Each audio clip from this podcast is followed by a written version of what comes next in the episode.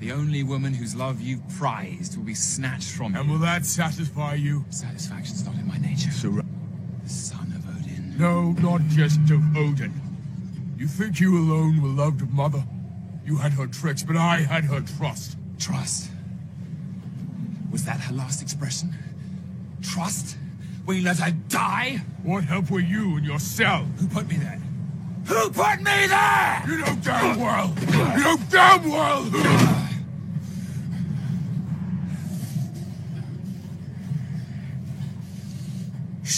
She wouldn't want us to fight. Well, she wouldn't exactly be shocked.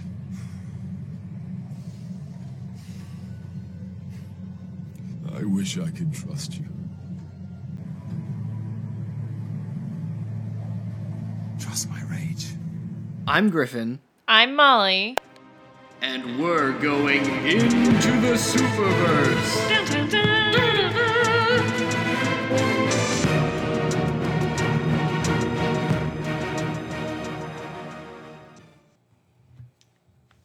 Hello, everybody. We're coming back with another installment in our MCU watch through today uh, to give you a bit of a brightening up in your post holiday season. We all hope that if you celebrate Christmas, you had a great Christmas. Uh, you were able to see your family, see your friends. A happy new year. Yeah, and we're back. And today we're going to be talking about Thor, the Dark World. Dun dun dun. Everyone's favorite Marvel film. Now, that makes me wonder is this anybody's favorite Marvel film? If that person exists, are you listening? Please let us know. I think the only person that could possibly say that is just being contrarian. But maybe somebody out there really loves Malekith or is a Chris O'Dowd super fan. I mean, is this anyone's favorite Thor movie? It, it can't be. I, I I know I just said that maybe there's somebody out there, but also I kind of refuse to believe it. but I'm not going to try to rag on it the entire time. I think we were talking about it briefly uh, before this pod, and there's some there's some good stuff to discuss here. I do think it's pretty commonly voted as the weakest movie in the MCU. It really vies for that title alongside the Incredible Hulk for most people. And Doctor Strange. Well, see, I I agree. I don't love Doctor Strange, but that could be a hot take. I feel like if someone's like, "Well, which one would you like remove from the MCU if you had to choose between this and Hulk?" That's not gonna rile anybody up. But as soon as you get out of that territory, you're gonna start ruffling some people's feathers. I'm here to ruffle some feathers. Yeah. Well, let's get ruffling, shall we? Well, you know whose feathers are ruffled? First thing, Who's that? Loki's Yeah. by by Odin, Father Odin. Yep. Odie. Giving, giving him a stern talking to after all that all that jazz back on uh, Midgard.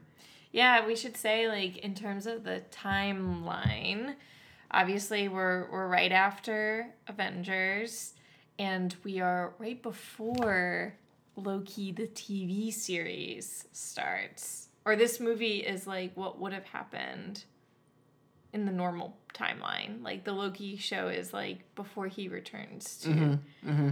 Um, It's kind of hard to say that like the Loki show takes place at a certain time. right, it's it outside of time. But yeah, it's right right before the uh, the new timeline starts to exist. So, and we're at peak Loki being Loki. yep, really, yeah, it, he is he is prime Loki, and he's easily the best part about this movie. And I think a lot of people would have that same stance. Honestly, it feels more like it should be called Loki the Dark World than it should be Thor. It would have been a better movie if they had just focused on Loki. That's for sure. Like, it's almost that they did do that, but then they're like, oh, we have to do like stuff with Jane Foster. Okay, let's write something for that. Because like that all felt very in the background. Whereas that was supposed to be, I think, the main plot. really weird. Really weird. I don't know much about what happened during the production of this movie. I think it kind of suffered from a couple of the issues that iron man 3 did which was just having to follow up all the stuff that happened in the avengers. But it feels like they didn't know whether to lean into the asgardian side of things or try to keep those relationships that he had built on Earth in the first movie going, and they didn't really have a good way to thread the needle.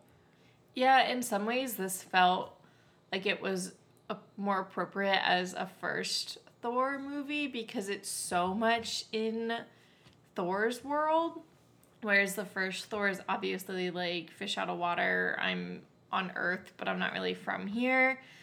The second one is like setting up Asgard and the Nine Realms and how the Nine Realms interact and what might happen. Like that all felt very otherworldly and not much of a sequel, I guess.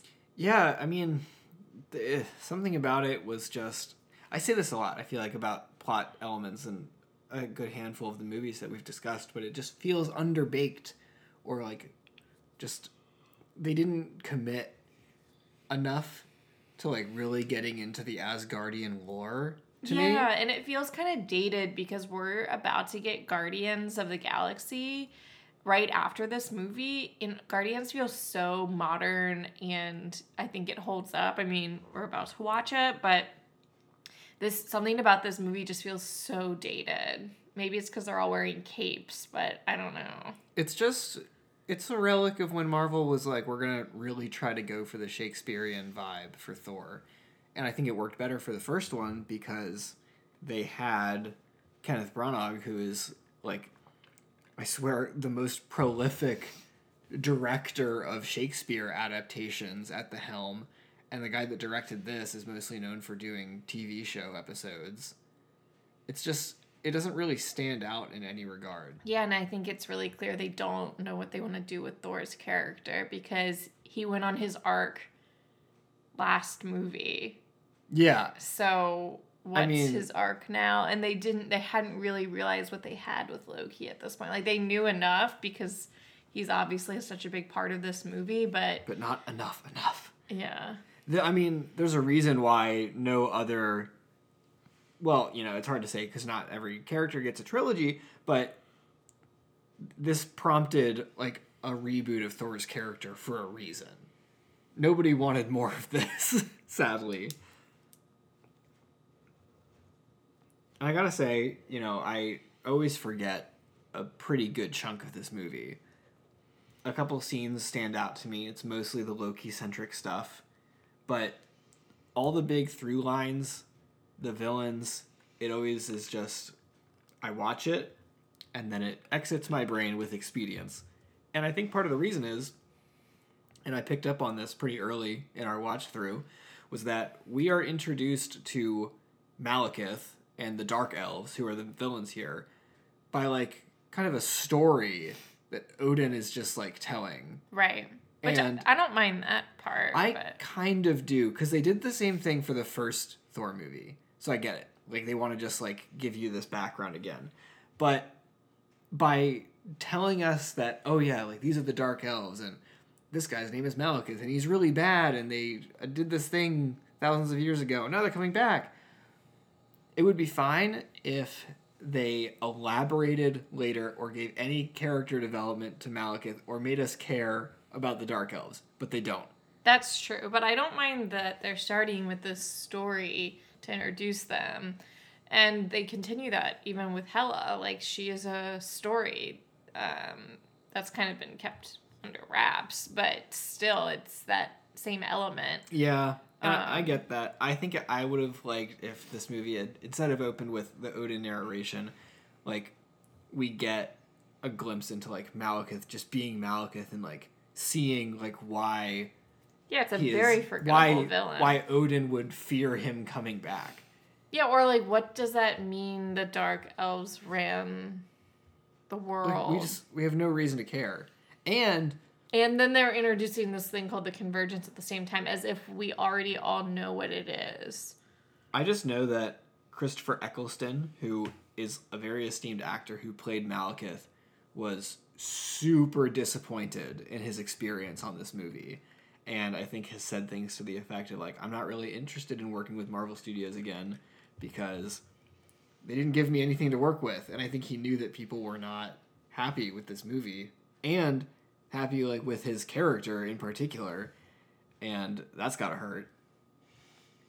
And the other thing, as we're talking about, like it just getting set up, like again, it's supposed to be a sequel, um, but it's not connecting very much with where we left off with Thor one. And obviously, like Avengers happened in between, but the last thing we know is we have you know Jane and Thor. And the Rainbow Bridge has been completely broken. Um, and we kind of know who the the characters are like his squad jane's squad and then i, I just feel like they start they one they're like oh yeah by the way we fixed the rainbow bridge like not a big deal no worries there um, also they start like kind of shipping sif with thor in this Yeah. and i was like when and why did that start happening I don't know. um, we I don't just- need to play with that character No, don't. That's fine. Also, like, I was, still am upset that Taika Waititi just murked all of Thor's friends in the first 10 minutes of Thor Ragnarok. And I enjoy their presence, but they are barely even characters. Like, they exist. They exist. were in the first movie, I would say. They were better in the first movie than this. In this movie, they just exist to, like, say a couple things to Thor and drive They did to- help him get out Yeah. with Loki, which that that was one of my favorite scenes was their escape from Asgard. Probably. That one was really good. I just feel like my problem with how this movie treats Asgard and all of its residents is like I call them residents. It's like Asgard's an apartment building. They like keep it at an arm's length. It's like we're gonna like yeah we're in Asgard and like all this shit is crazy, but we're gonna keep it like very bland. I don't know. It's just I've always I've kind of had that problem with MCU Asgard. Like it seems it should be like this fantastical kind of place, but it's really just like I don't know. There's never anything going on there. The people don't seem that interesting. Like, give me like some in- insight into like Asgardian politics, or like if there's like an opposition like ruler to Odin or something. Like, make the Dark Elves have some connection to this. Like, otherwise, it's just like a place that Thor hangs out at sometime, and I have no connection or reason to care about it. Also, apparently the elves were using an Infinity Stone that kind of got like shoehorned in at the very last moment. Yeah, the the ether, I think that's what they call it. Yeah, which turns out to be the reality stone. And I don't know I mean, I do think that they had started planning to do like Infinity War They have as soon as Avengers came out. Guardians is coming. Right. But this was weird because the power that the reality stone has has nothing to do with how the ether behaves in this movie. Right. Or yeah, like how Jane is being possessed by And like. I know that they acknowledge that in Endgame, like that's how they get the ether back is they go to the time when Jane has it in her body, but like it it serves a completely different utility. It feels like they were like, oh shit, we need another stone. But then the post credit scene in this is like very clearly acknowledging that it's a stone. So I I don't know. But I also know that there were some I mean, they never called the Reality Stone in this. Yeah. I know, yeah, that's Even true. in the post credit, I mean. and I know that there were some like last minute extensive reshoots that had some pretty significant changes to the plot, so that could have been one of them. Of this movie? Mm-hmm. Why? Like, what do you mean? When they did test shootings, people did not take a couple things well, including uh, Loki, because he was supposed to die in this. For real. Like, They at actually- the part where he. Yeah, they were actually going died. to kill Loki. And apparently, when they did the test screenings, people were not happy about it, for one, because the character is like gaining traction in the Right. fan base. And And he hasn't gone on a full arc. people also just thought that it was fake. They're like, well, he's obviously not dead. It's Loki. Like, that wouldn't have killed him. And, like, why would they would have killed Loki dead? That doesn't make any sense. So they were like, okay. Like, I guess he's supposed to, like, sacrifice himself for Thor, but, like. I forget who quoted it, but they were basically saying that the audiences just rejected that. They're like, we wouldn't, we can't do it because they wouldn't take it seriously. And so the part with him impersonating Odin that was added in reshoots, which is unbelievable. Because that would have, that's like the They only part of this movie that matters. They would have had to get Anthony Hopkins back for the reshoots. yeah. Like they must have known that they made a mistake. Because I'm sure when somebody suggested, oh, well, maybe we should have Loki be impersonating and take over the throne, they're like, why the fuck didn't we put that in the original script? Is Loki seen again before Ragnarok? No. Yeah, he's not. He was supposed to be in the weird dream nightmare sequence that Thor has in Age of Ultron, but he had scheduling conflicts or something. I forget about that existing.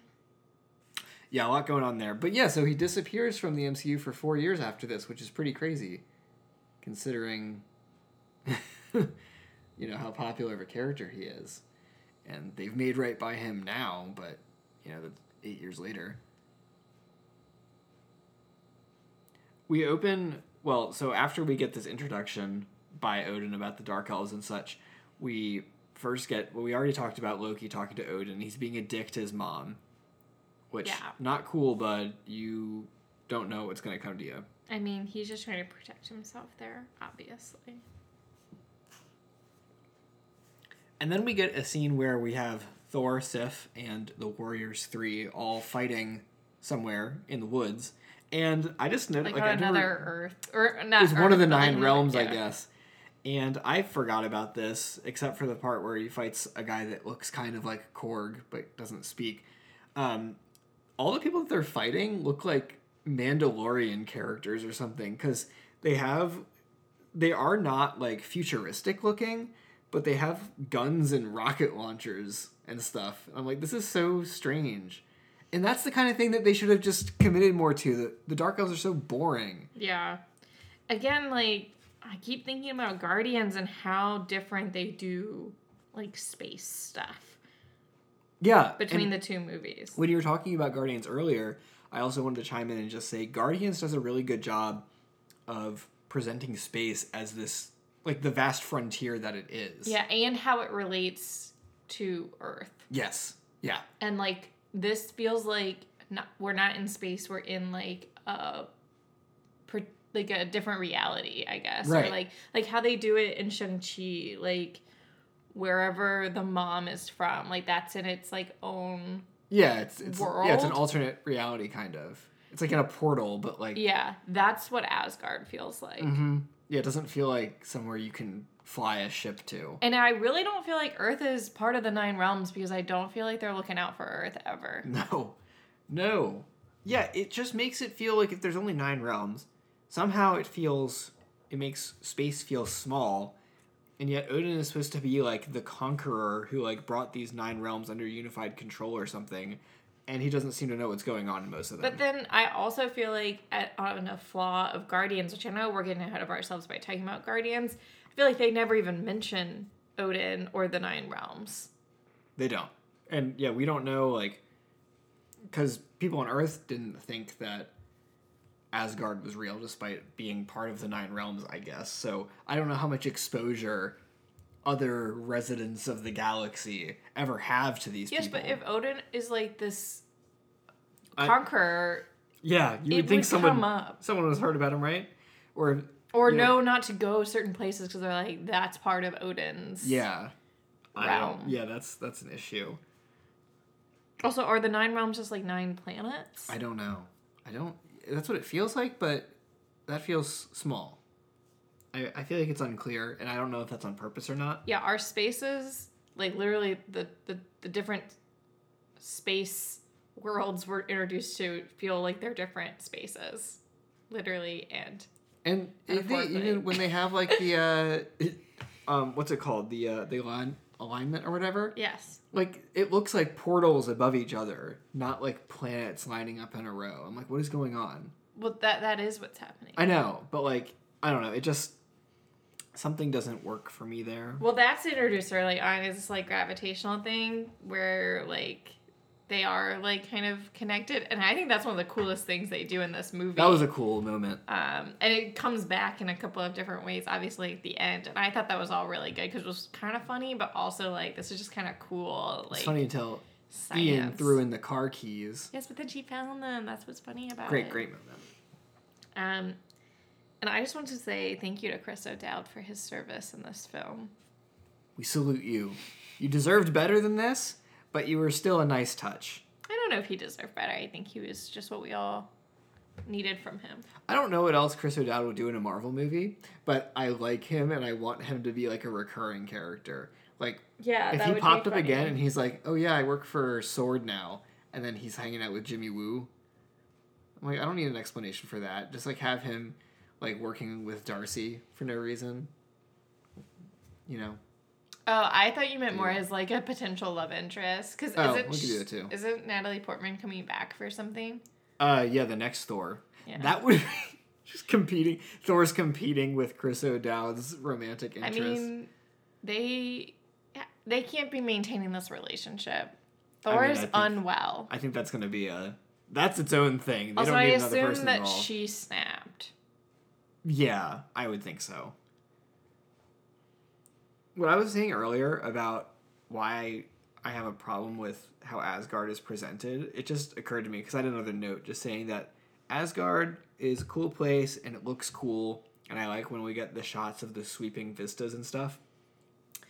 But, and it's unfair to compare an hour, two hour movie to a show like Game of Thrones or something. But any any property where we have a town or a city that we are intimately involved in it would just it would it would help me like care so much more and especially like when it gets blown up in Ragnarok.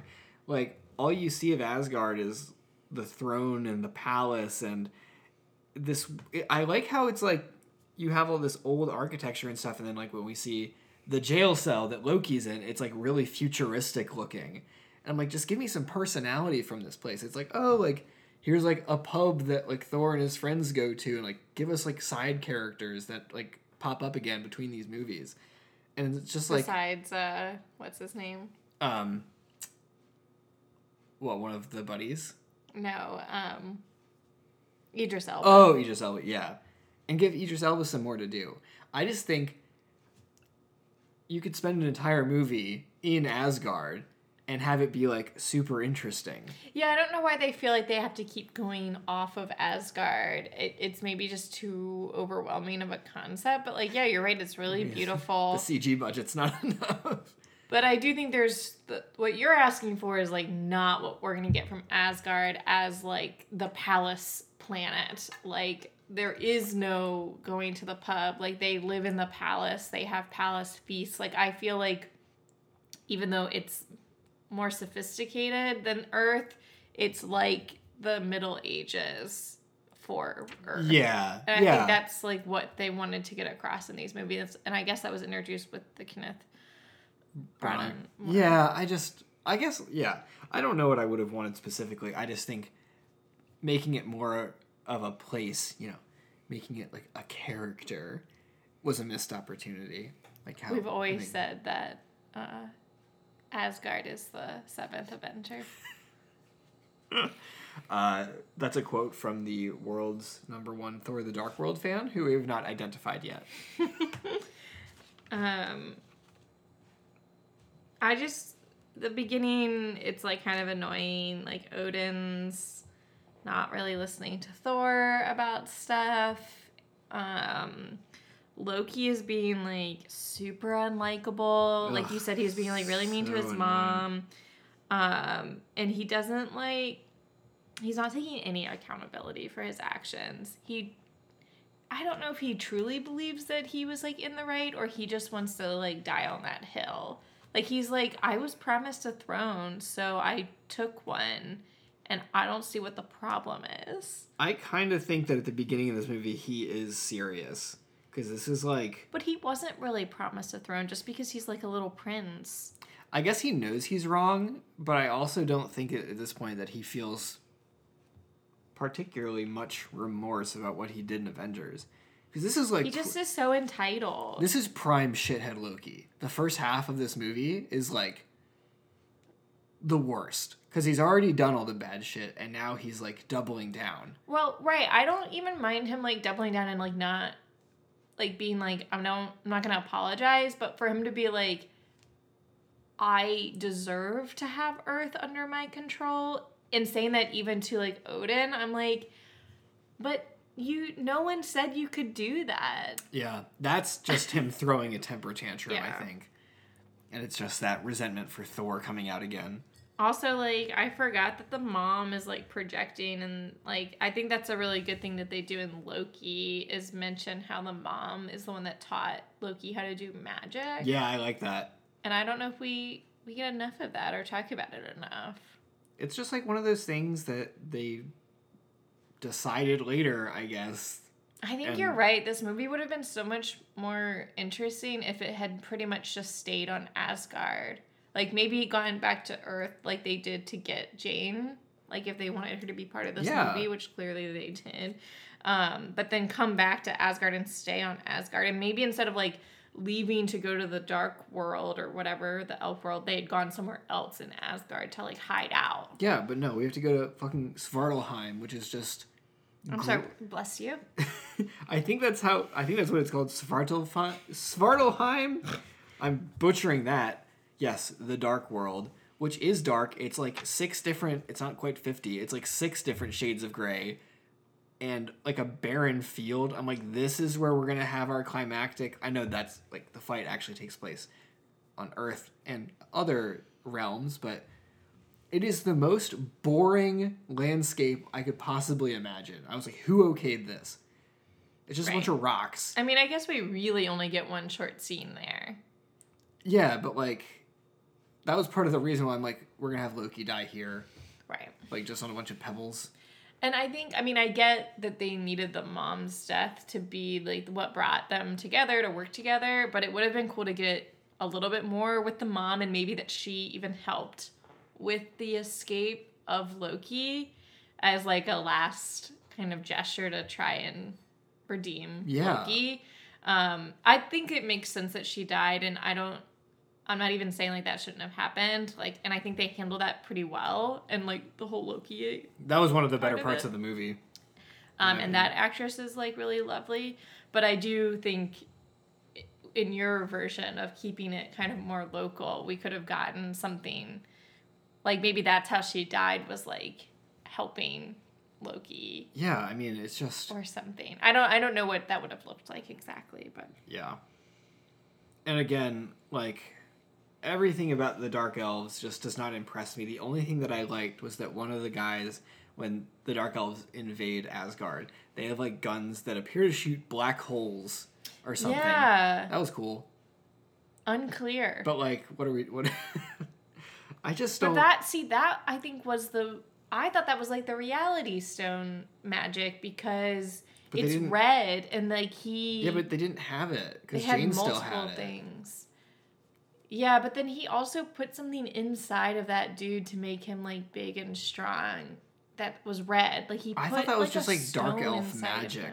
But like well, again, see, it might have just been that. yeah, but like we get no explanation. And we got a lot of red stuff happening. We do. It's just like there's no lore. There's nothing remotely interesting happening with these guys. And I know I said it when we were watching it, but this was written by uh, what are their? I only know them as Markus and McFeely, Christopher Markus and Stephen McFeely, who are pretty prolific MCU writers. They wrote all three Captain Americas, and they wrote Infinity War and Endgame, and somehow they also wrote this. I'm not gonna blame them. I don't think there was a lot of direction for this movie at all. Like I don't think they think knew where they were gonna go with Thor. I think you're right. And I think it's a challenge to write Thor because he's he's bigger, like literally, than all of them. Like, yeah, they may have not been the right choice for this. Yeah, maybe- I mean, this corner of the MCU, like Captain America, is just a very different vibe. yeah. It's hard to translate when they're trying to do this Shakespeare thing, but they're not the ones like they're not the experts in Shakespearean writing. Right. It just comes off kind of weird. when they can only take the Shakespeare thing so far, if they want to make him realistic Yeah. and grounded, like they do with the rest of the. Yeah, it may have been like a mistake doing that from the start, but you know they found their footing. It just took a while. We weren't Yeah. quite there yet.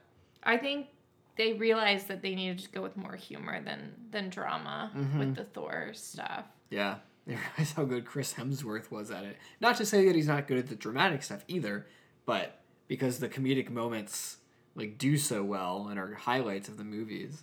But they introduced magic in this movie, and I think that was a they should have used that more. Yeah. Like that could have been what was driving or making the plot interesting, like making the action interesting was using more magic. the action in this movie is not great and i think part of that is lack of like magic would have been super cool but also just like there's not a lot interesting going on and thor seems so weak in hindsight in these movies especially after ragnarok like what we see him do at the end of ragnarok and infinity war not only are they more creative with how he uses his weapons, but he doesn't use lightning in this movie hardly at all. I know he hits Malekith in the face with like a little zap, but otherwise he's just hitting people with his hammer. Right. And it just seems so like I know you're better than this.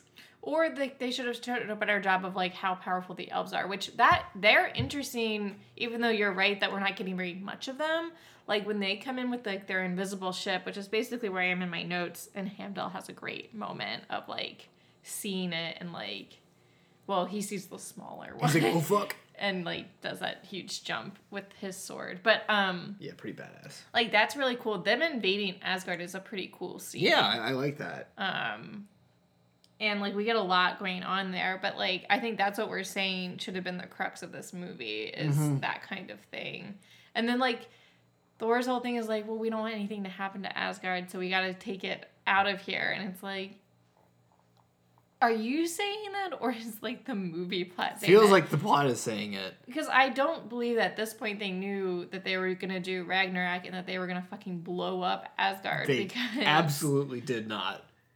I yeah. that was a lot and there's just there's just no way that they would have i think done this movie had they planned out the thor trilogy it would have been very different. which in some ways it's kind of good they didn't plan out because i don't think they would have thought to do ragnarok at the beginning They Ragnarok was in the cards for a long time because they announced it in like I don't know 2014, 2015 or something. But it was not the way that it was planned. I think it would have been well right it might have still been like the ragnarok story but i just mean like what we actually had as a movie Yeah, it wouldn't. I don't think they planned to do any of the Sakaar Hulk stuff. It would have just been strictly about Hela yeah and Surtur and yeah which i'm not even saying that would have been a bad thing because i have my own thoughts on thor ragnarok right, but still different.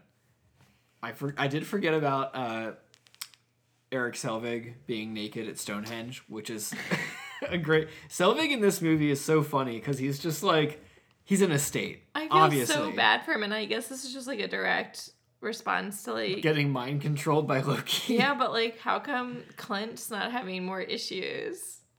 he's like a soldier, like he knows how to. Like, yeah, and I think even like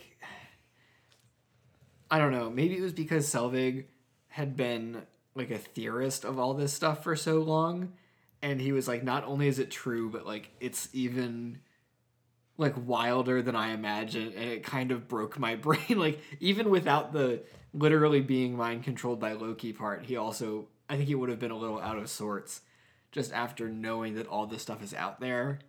And he's just like stuck right. on earth. And he kind of feels crazy because he's like, I, I thought all of this, but yeah and now it's like i feel like like, what's real of- and what's not? yeah and it's like come and gone like all the aliens and stuff and it's like now what am i supposed to do which i feel like some other movies deal with that And like he kind of like missed it. Like Yeah. he missed out on it because he was like not really a part of it. right I mean, he was, but wasn't the real him. I do. I like all of the the bits of Earth that we're getting at the beginning, like those little things, like where we cut back to like Chris O'Dowd, or like we cut back to Darcy and the new intern getting him out of the insane asylum. Yeah. Like, I think that's all kind of funny and light and a good um a good like foil to what's happening on Asgard, I guess. I do too. And like when we watched WandaVision, I was like, oh man, I fucking hated Kat Dennings' character. And now like on a rewatch, I'm like, she's not that bad. It's like it can be a bit much sometimes, but I think they uh were really going for all the comic relief being with the humans in this movie. which could kind of be to a fault, but I liked it too. And I liked showing that like Jane's still doing her thing and the fact that like they addressed the relationship and like why Thor hadn't been there and stuff. Cuz uh it's hard to have a long distance relationship with someone that is not on Earth. Um, but yeah, so I'm at like the attack on Asgard in general. Yeah, and you're right. This is a cool moment, and I wish we would have had like more of a reason to know like what made the Dark Elves so intimidating. But just seeing their force is pretty impressive in its own right. And I also like these boat ships that we get. yeah, They I look like like boats, but they like fly. Like that's what protects Asgard. yeah, They're like, very fun. fun. Yeah, I- and I, I like how they, yeah, we, we get like some cool moments like where they're yeah they're kind of like, kind of looks like windsurfing like on the the Yes. waters of Asgard, which is pretty cool. The other kind of like general note, but it comes up specifically like here and earlier in the movie. Part of this movie feels like a horror movie. Which part is that? um, well, obviously the part where Jane gets like infected by this what I guess the stone or whatever. The ether. The ether. Um and then they're wearing these like weird masks, Mm. the elves, and like they're coming out of the ship in those masks and like the part where Jane is like walking to get to the void where she finds the ether, which is I know earlier in the movie, but like all that stuff combined just like kind of felt horror movie as It is. It's like otherworldly horror. Maybe they should have leaned into that for the Dark Elves. Like make them really scary. Yeah. Because I, I do like the character design. I think those masks are cool. I it didn't feel like it fit though. I didn't like No, why whether- why are they wearing masks? We I- know that they're the elves. I gotta say though, I, I can I can shit on the Dark Elves all day. I've been doing it for half an hour now. But the fact that they made them speak in another language, bold move. I respect it. Like having them like speak this dark elf language. Whether it was like a good choice, because I feel like it, it made them harder to like humanize well, you know, not really humanize, but make us empathize with these characters. Not that they made an effort anyway. I just thought it was cool. I don't think it's weird. I don't think it's weird, but we don't. There's like not many other alien races in the MCU that don't speak English. Because after Guardians, it's just kind of like everybody's got a translator. Yeah. But like they still are like doing other languages. Right. But I don't know. I just I liked that they went with that as part of their direction for the Dark Elves, but kind of gets bogged down by all the other stuff. I also love that is it Frigga? Yeah. Frigga can fight. Yeah. And that was a cool scene right she had a she she had a really badass moment because I forgot that she did the holo well not hologram the illusion of Jane Foster I know, I forgot that too. because I was like oh how's Jane gonna get out of this one oh yeah I mean Frigga's really cool and it made me very upset that Loki was like I mean Loki wasn't trying to get Frigga killed but like maybe don't try to get anybody killed when your enemies are invading Asgard you dick He's got nothing to lose, but he did. I mean, the in the moment after that, because I think a lot of people praise Frigga's funeral as like one of the best scenes in this movie, which it is like really beautiful and like they they have like the boat that they send like over the waterfall and it's like very touching. And I actually do I really like the score for this movie. I, I was saying that while we were watching it. Um, there was like one track that stuck out to me that I think was used in that scene, and they may have played it again during the credits.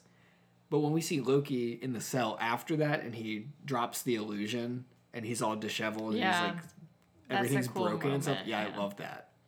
Yeah. I mean, the best. I said this a couple of times, like the best part of this movie is this, but the real best part of this movie is the team up of Thor and Loki. Um, and like I said earlier, like I really do enjoy the scene of them getting off of Asgard and the Thor's friends helping them, and they all like have this different role to play. Um, I start to ship Sif and Loki here. I and I think that's like kind of carried through into like Loki too a, a little bit. that's like the next time we see Sif is when she's slapping and kneeing Loki in the crotch in his show. Um, Love and that. then we get maybe the most wasted cameo ever. Chris Evans comes into this movie just to be like low key pretending to be Captain so America. So funny though. I love that. It is really funny, but I'm like, if you could have gotten Chris Evans to do something for this movie, like you're just gonna have that. Like, I guess at this point, like, um, Captain America is not exactly like what we get later on. So he's like, It it's not that big of a deal to see Chris Evans in this. It also like wouldn't really make sense for Captain America to be involved. no, in this No, not at all. But it's like whenever um, Robert Downey Jr. would show up in a movie, it was like a big deal. Yeah, Like they I- didn't waste those opportunities. I feel like this was just kind of like a flex to be like, look what we can do. We're in the MCU. Yeah. baby." Also, don't forget this is part of this other series. and uh, I mean, look, Zachary Levi being one of Thor's buddies, like that is crazy. The fact that he is now like his own. I feel like this was a small part for him then, and it was Really? very.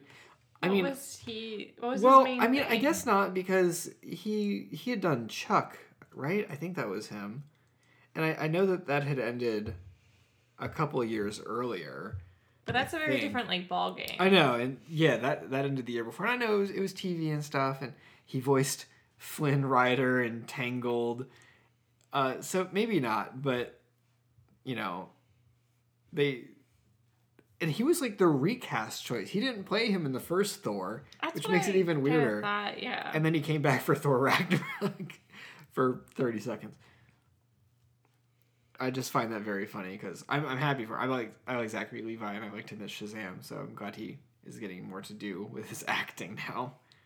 I'm kind of I'm hopping ahead a little bit with this note, but when Thor is fighting Malekith towards the end of the movie, there's a really awesome moment where he throws Mjolnir, Mew Mew, at Malekith.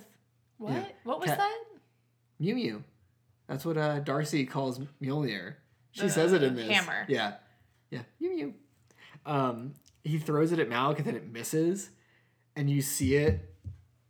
It goes through the portal, I think. And it lands back on Earth. And then the portal closes. And you get a shot of Mjolnir flying off Earth. Mm-hmm. And like it's like catching on fire as it goes back. And when you were talking earlier about how those feel like different dimensions and not in space, I'm like, oh yeah. Like it can literally just travel whatever, how many million. Yeah, like you could technically call it from another planet. Yeah. And I do wonder, uh, you know, it doesn't seem that fast sometimes when he calls it in other movies. so, You know, it does what it wants. and this Thor does not seem as capable as he does later of fighting without it. So,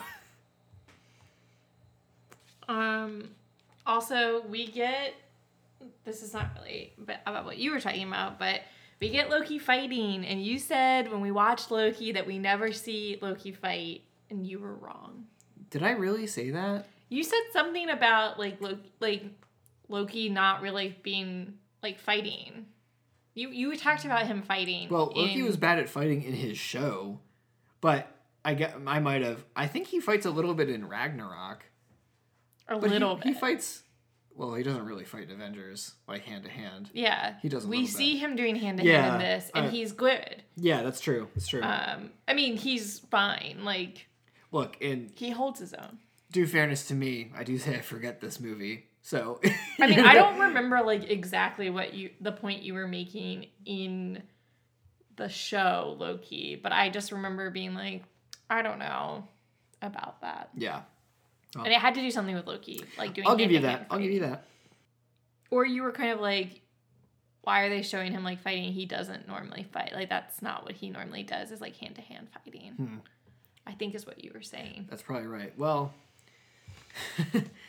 well, uh, he was certainly better at fighting than this because in Loki he gets his ass kicked by a guy with a vacuum cleaner in a Walmart. So times have changed for our boy. Let's talk about yeah the sequence where uh, Loki and Thor go to get the the ether. You know they they confront Malekith because uh I I like this the whole scene where Loki cuts off Thor's hand Yeah. is like I liked that sequence a lot. I thought it was pretty pretty bold. They don't make it seem like it's the plan to have them start fighting because it's very natural that they're already like bickering when we cut back to them. And like, do you think they told Jane about this plan? Because she seems genuinely distraught. And No. wasn't she like she was passed out on the ship? She did not know. Yeah. She did not know about the plan. Um, and I like that Loki got to kill Malekith. Yeah. Yeah. He he needed that moment. And like this death scene was very sad for Thor. And like Thor's being such a sweet bro. And I'm like, Loki, stop hating Thor. He loves you. I mean, and it's like brutal because like, yeah, Loki did sacrifice himself to like help this fight, but then you're gonna like, Ish. yeah, kind of. He didn't. he survived. Well, I mean, like, yes. So he has like this small moment of redemption if you don't think about it as just being like a means to an end to replace Odin on the throne. But then he like undoes all his goodwill by making his brother think he died and going through all that trauma just to be like, psych. Like, my main goal is still to rule Yep. a world. Nothing has changed as long as I'm sitting on a throne. and I still like resent you for no reason. Thor has not given Loki enough reason to be. I agree. mean. I agree. I think he's just he's got to take all this rage out on one person. That's the one line that anybody remembers from this movie is Loki being like, "Trust my rage." Also, the scene where uh, just a complete non sequitur, where Thor rides the underground. Love that. Yeah, that's funny. How do I get That's to Greenwich? I know. Um, so the where they are for that scene, that's like the elf land, right? Yeah. Why would they bury the thing that they are most looking for in their own land? He's like, hide this where they can't find it. And he's like, I know where to put this. I'll just bury it like in their land, but like just underground a bit. It doesn't make any sense. There's there's not uh, let's say there's seven other realms where this could go. Please. Eight. There's nine realms altogether. I wasn't counting Asgard in that. But uh yes. Mistakes were made. And it's kind of like how they they address the questionable idea of bringing the reality stone to the collector at the end of this movie when they talk about it in Infinity War, I think. And they're like, what kind of idiot would bring it to the collector for safekeeping? And Thor's like, uh, a really smart person would. so uh, that makes me think Odin would say the same thing if asked about this. I also forgot that they revealed so early on in the movie though that Loki survives. Cause I thought you were supposed to believe that until like like a post credit scene or like the very end. Well, but we they show the guy- him getting up. Yeah. Yeah, I, I, mean he's like doesn't look like Loki, but you know. right. Yeah, I forgot about that too. I thought it was a bit more sneaky. Yeah, I thought it was a bit more of a reveal. Um because I I remember watching Thor Ragnarok and well obviously I had forgotten about Thor 2 slash maybe hadn't seen it and was like, wait, what's happening? Like how did Loki get here? Yeah. But that that's also just I think not really remembering. Um we had this complaint what I'm about to say for another movie. it might have been Spider-Man Far From Home, but um no one ever like mentioned or refers to that time where an alien ship lands in Greenwich and that being like a big deal for the world right after what happened in New York. This is where like you start to have trouble when these cosmic characters interact with Earth because you got yeah like this would be a big deal. You'd think people were talking about it, but we also have that problem in Guardians of the Galaxy two when Ego is like I'm going to take over the world, and you start to get this giant goop that's taking over everything, which we see like do significant damage. Yeah, that poor Dairy Queen. Never talked about again. What Department of Damage Control just come in and clean it up? They swept it up. And, I think what sent it into space. They're colluding with Men in Black and doing some memory flash bulbs. They probably are. You know they got that technology. It's yeah, it, it starts to really like become a bit much when you think about all this shit happening. Like when it's such a big deal that yeah, New York half of New York gets I would say blown up, but like they recovered quickly you think this other stuff would start to add up as well, but Right. I mean, I guess we don't about get London. any deaths, presumably. yeah. Um, and they they decide not to deal with the aftermath of stuff until Avengers two. Yeah, I mean, yeah, they didn't. Uh, you know, if they had taken the MCU in a different direction, then New York being such like a crisis may have not even been a story factor. But that started being a thing around that time where people were like, "Well, why are we having all these fights and there's never any consequences?" Which is why they did it in Batman versus Superman as Right. well.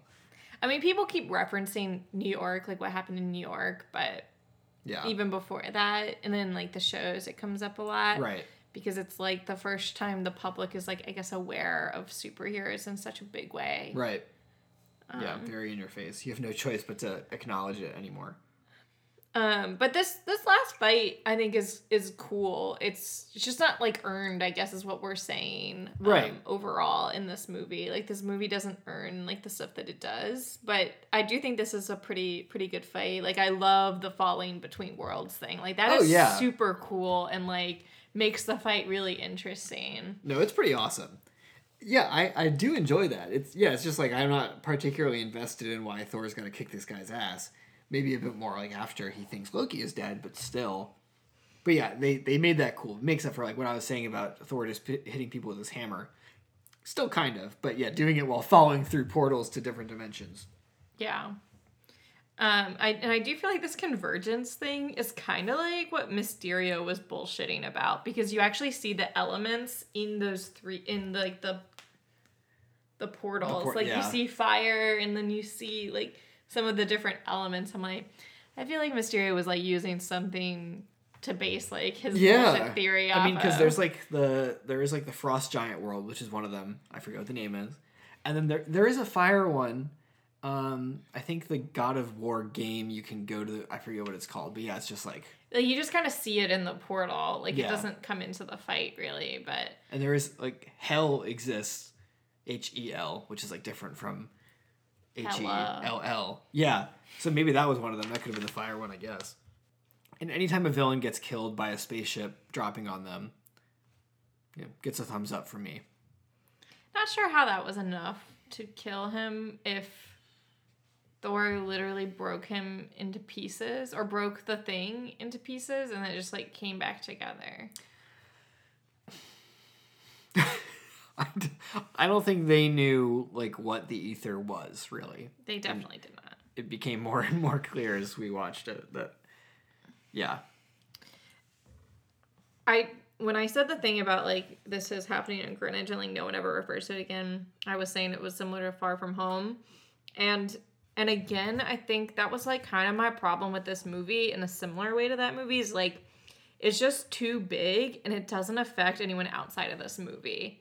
Like it's so insular, but it's so big. And I'm like, what are we doing here? Like this is just for the sake of doing this movie and Yeah. it's not gonna affect anything beyond this makes it not that's why we don't want to remember or not don't want to but that's why we don't remember Yeah, it because it doesn't mean anything you're telling us that this movie doesn't mean anything Yeah. because it's true. getting resolved They never bothered to tie anything back except for the reality stone and and i mean just you know going down that train of thought i think that's the same reason why i don't really like iron man 3 very much i'm like this movie has no stakes outside of this movie like yeah. Yeah.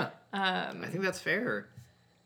I mean, look, like even like obviously Far From Home was on a way bigger scale than Homecoming was, but even if you think about that, like uh, homecoming connected though. I- well, yeah, but I'm just thinking like in terms of MCU world building and maybe like threat response, a fucking hijacked plane crashing in New York City, oh yeah. Like that, into coney like island. come on, like that is that's yeah you know i didn't bring that up serious as impact. a uh, thing. Like maybe like the escalation of things has made uh, the federal government rethink its priorities. But, I will say that's like a non-passenger plane on a beach Right, where there was nobody and nobody there. got killed, but like still, like Like this is in the middle of Greenwich Village. wait, no, not Greenwich Village, Greenwich. just Greenwich. sorry. No, we're not in New York. sorry, sorry. That would have made more sense. Um, like in the middle of a university. I felt like we were in a Hulk again. Also, they just I know that's fine. No, I know, but like they just have a knack for like picking the most boring locales for this stuff. They have this whole all the sciency stuff happen in like In Albuquerque, I thought that was great. no, well, no, in this movie, Oh. like a, a backlot with a bunch of shipping containers, and then they have a fight like in an empty college courtyard. I just thought like between that and the dark elf world, I'm like, this is the most boring. Like, let's have some like, what's our imagination levels at? This is a Thor movie. Go crazy. Yeah, also like And and I know that they had the portals to fight through, but still. if this happened, Iron Man would be flying there in a minute to help out.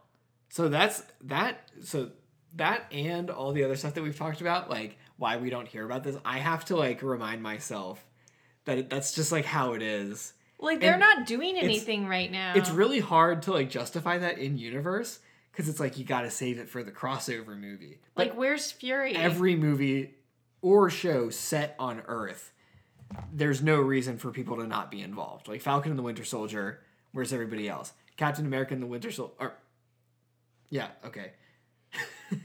Captain America, the Winter Soldier. Nobody's there. Shit's falling out of the sky, and Hydra is taking over. Where's I feel like at? they do connect Winter Soldier with. Isn't that the one where they have the council?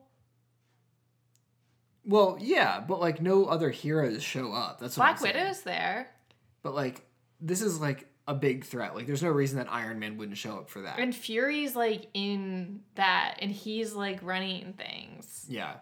But like that's true. WandaVision though, where's Doctor Strange? Like it can there's always gonna be a reason for someone to show up and then you wonder why they don't. It's just because, well, wait for the next like marquee like crossover Avengers But movie. sometimes they even have like a one-off line to explain it. They're like, Yeah. oh, I appreciate when they do that, but I guess sometimes it's just not feasible. even though it's like kind of weak, it's like at least they're like addressing the fact that they're not here.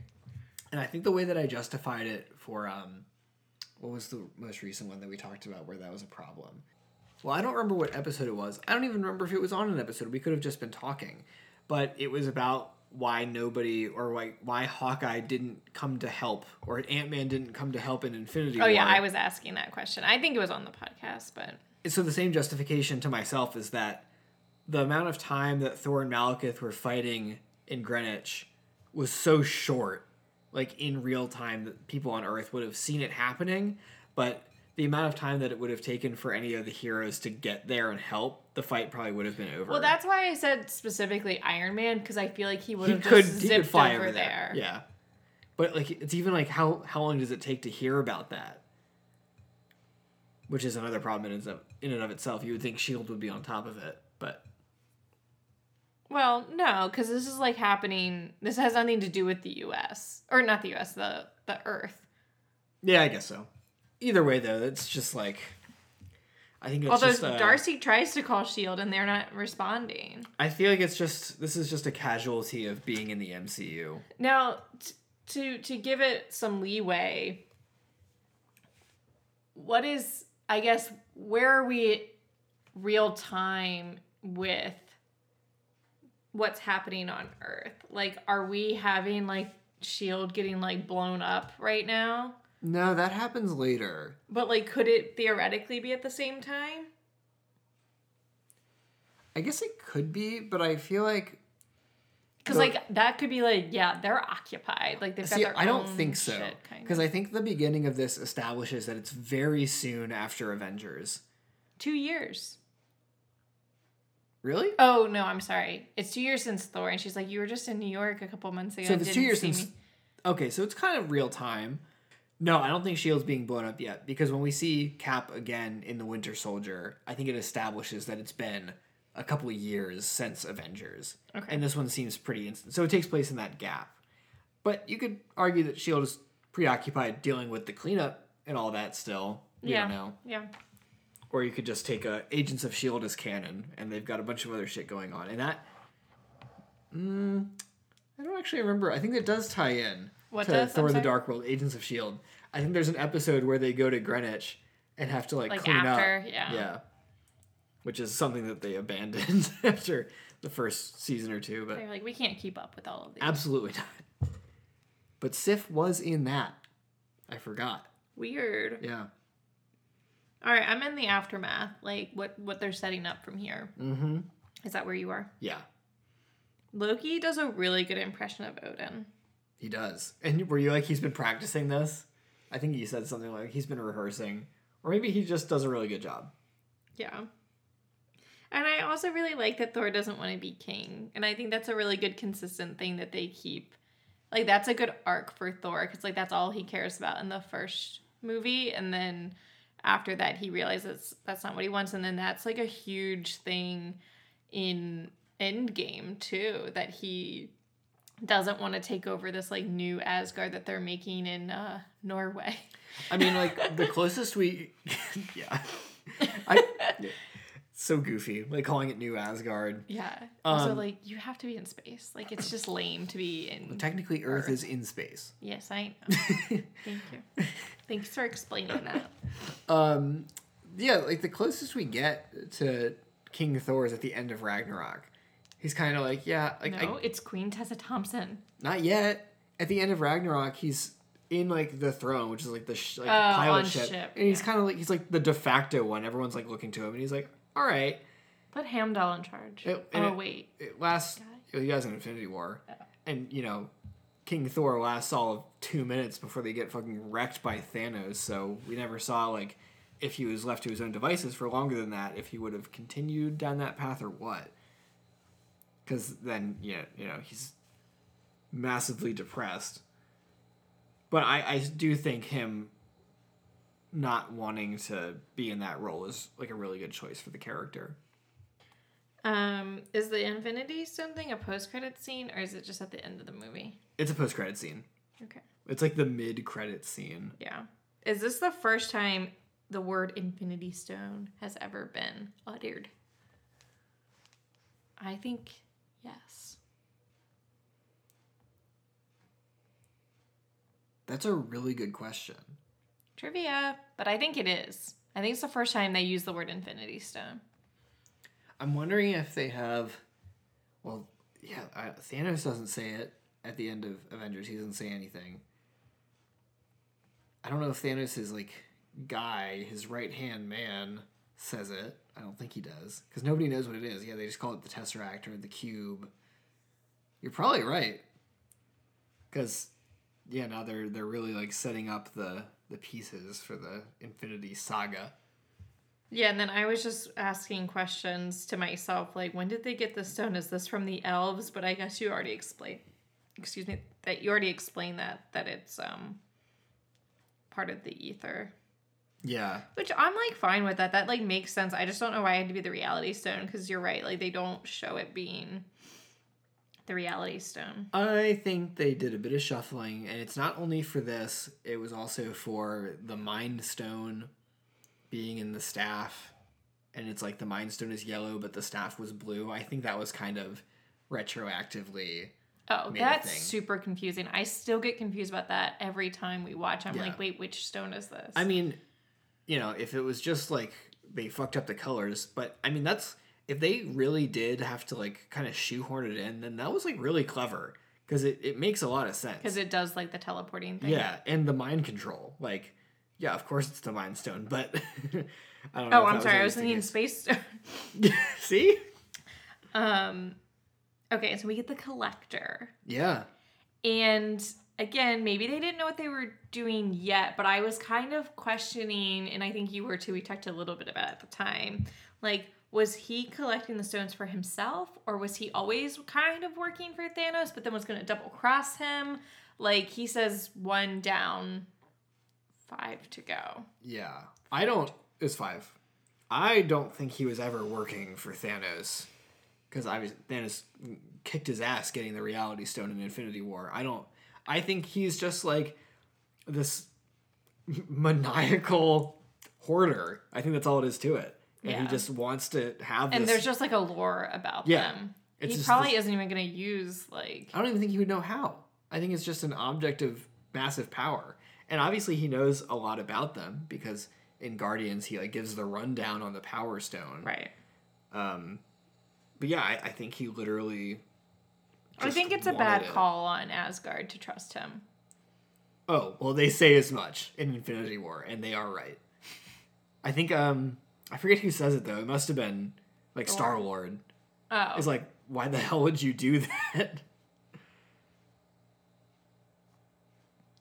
Did you know that uh I think it is canon now that the collector's brother is Jeff Goldblum's character from Thor Ragnarok? wait, really? Oh, that makes so much sense. I did not know that. I love that. They both have like the blue mark their yeah. lip. Oh, I love that. oh, that's so funny. It makes so much sense too. They're both so weird and eccentric. Yes. but like both powerful in their own way. The collector's like a really interesting character that I wish we got him more than just like couple of post credit scenes. I guess he's in Guardians, but um, They, they threw him in What If for one of the episodes, which is cool. But I agree. I mean, you get an actor like Benicio del Toro, like, give him a bit more to do. It ended Yeah. up just being a side role. But even then, like, when he pops up in Infinity War, he has, like, so much personality, even, like, as the illusion Like version fake of version, himself. yeah. yeah. oh, if I wish we had known that he was they were brothers and he showed up in Thor Ragnarok somehow. I think I don't know like where that was stated. It was probably just like some like interview where someone was like, "Oh yeah, like they're probably related," and then like because this like, is from "Yeah, the MCU wiki, idea."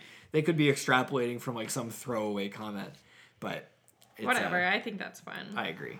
Well, well, then what was the ac- the last scene? Because I didn't have any notes on it. The last scene was just like Thor coming back to oh, Jane. and like a makeout sesh. yeah, and then a monster that was like teleported through one of the portals is just like running Still around. alive, yeah. yeah. Like Is where that they found what the gravity in thing. Shield? Agents of Shield. I don't. I don't even think so. I I don't think That's what the. should have been used. I agree. I don't think the the crossover was that impressive. They were they were struggling. That's season one, Agents of Shield. You know, not their not their finest hour. And then Thor will return. Thor will return. He will, and he'll have a weird side quest, and we'll talk about that when we get to Age of Ultron, which will be pretty soon. There's not that many. The the pace of movies is not where it's at. later. Guardians and then Winter Soldier. Yeah. Um. Yeah, I mean, I already said what my favorite scene was from this movie. I think it was them escaping from from Asgard with Loki. I think that's probably mine too. Best best action sequence, best uh, Thor and Loki interactions, like all the strong elements of the movie rolled into one. What did we think of Natalie Portman's role in this movie? I would say underused. Totally underused. Like we said earlier, I think they, they were struggling to figure out how to integrate these characters into the story again, and Natalie Portman was definitely a casualty of that creative. I'm not going to call it a decision, but that creative difficulty because, yeah, she occupied like a really weird space where it's like she's like there and like they have like this whole thing about like their relationship, but then also she's like unconscious for a long time because she's just like a vessel for the Aether. And I'm like, Yeah. what is happening? And I think that's must be why she decided not to come back for so long. she was like, Yeah, she's is- like, I that was nothing. It was. I, I do feel really bad for like the, the actors in these first two Thor movies that were like so unimpressed because it was like these were like by far like the lowest echelon of the MCU at that point. Like people were just like not that impressed with Thor the character. They only really cared because he was going to show up in the Avengers crossovers, and then they had to work with like what would what had already been established, which is like not that great. which I think he was great in Avengers. Oh, he was, but then like expectations were really high Yeah. after that, and this totally dropped the ball. And I would assume that she was Natalie Portman specifically was like worried about like another Star Wars incident, like Oh, where yeah. she's playing this like She did not need that again. And I know that there's a lot of people that do love the prequel trilogy, but like, And I think she's great in it, but they kind of like ruined her character in that too. Like she's literally just a pregnant vessel in the third movie. yeah, yeah. So I don't, I don't blame her one bit. And I hope when she comes back, it's gonna be good. I have faith in Taika Waititi to do it. I, I hope he gives her something like really good to work with. Because their relationship's just kind of lame Right. in general. I, I think you know, because they're no longer afraid to like really lean into how weird Thor's universe is, they can make this work. Because they don't treat it with like the what I was saying earlier about like keeping He everything needs- in arm's length. They were like treating this universe with kid gloves, and now it's Yeah. like we're in it. Shit is weird. Um, he needs a, he needs some motivation to lose the fat suit. Yeah, that's gonna be that's gonna be gone within minutes of the next movie, though. I swear. I don't. I feel like that's like one of the more like criticized aspects of Endgame, because it was a. I agree, it was kind of a questionable choice. I did not enjoy Thor in Endgame. Like when they go back to Thor 2 and he's like can't keep it together. I'm just like I am not here for this. Like yeah, I also don't think he'd be that distraught about his like dad dying as he is. I mean, I know it's like more than that. I feel like he's not that distraught about his dad. I feel like it's everything else. Yeah, I guess you're right. We'll we'll talk about it when we get to it. Yeah, we'll see. We'll, That's we'll, in a little while. We'll revisit that in six months. Six months. Try like two years. We're not gonna get to Get there? Endgame for a while. Depends on how fast we keep watching MCU movies. Well, this has been fun. Uh, you know, I feel like we have now gotten through what people would call like the little MCU lull. And people like Iron Man 3 a lot, but between this and Iron Man 3, Yeah. you hit like this little Yeah, but then we have to get past Avengers 2. Yeah, but that's okay. Cuz I mean, we got I mean, I like it because I like getting Wanda and her Pie- brother Pie- Pietro. Pietro. But I mean, like, we get. Guardians, Winter Soldier, Avengers 2, you know, little step down, but then from there on out, it's good to go. I'm excited to rewatch Guardians. It's been a long time. Yeah. And we listen to the soundtrack often because we have it on vinyl. Yeah, Because we're highly those recommend. people. It's great. But uh, yeah, I'm excited. I mean, of course, we got a lot, of, a lot of other stuff to juggle, but this was good to talk about. And you know, honestly, I don't know if this is anyone's favorite movie, seriously, but if you do really like this movie, let us know because I want to know why. I'm genuinely curious. Like, what makes you pick this over others? Because it's not. like It's said, Loki It's not terrible. Uh, it pr- it probably is, because he's the best character in this movie. All right. Well, thanks for for tuning in to Yeah. another episode. And until next time, we are Out out, of of the the Superverse.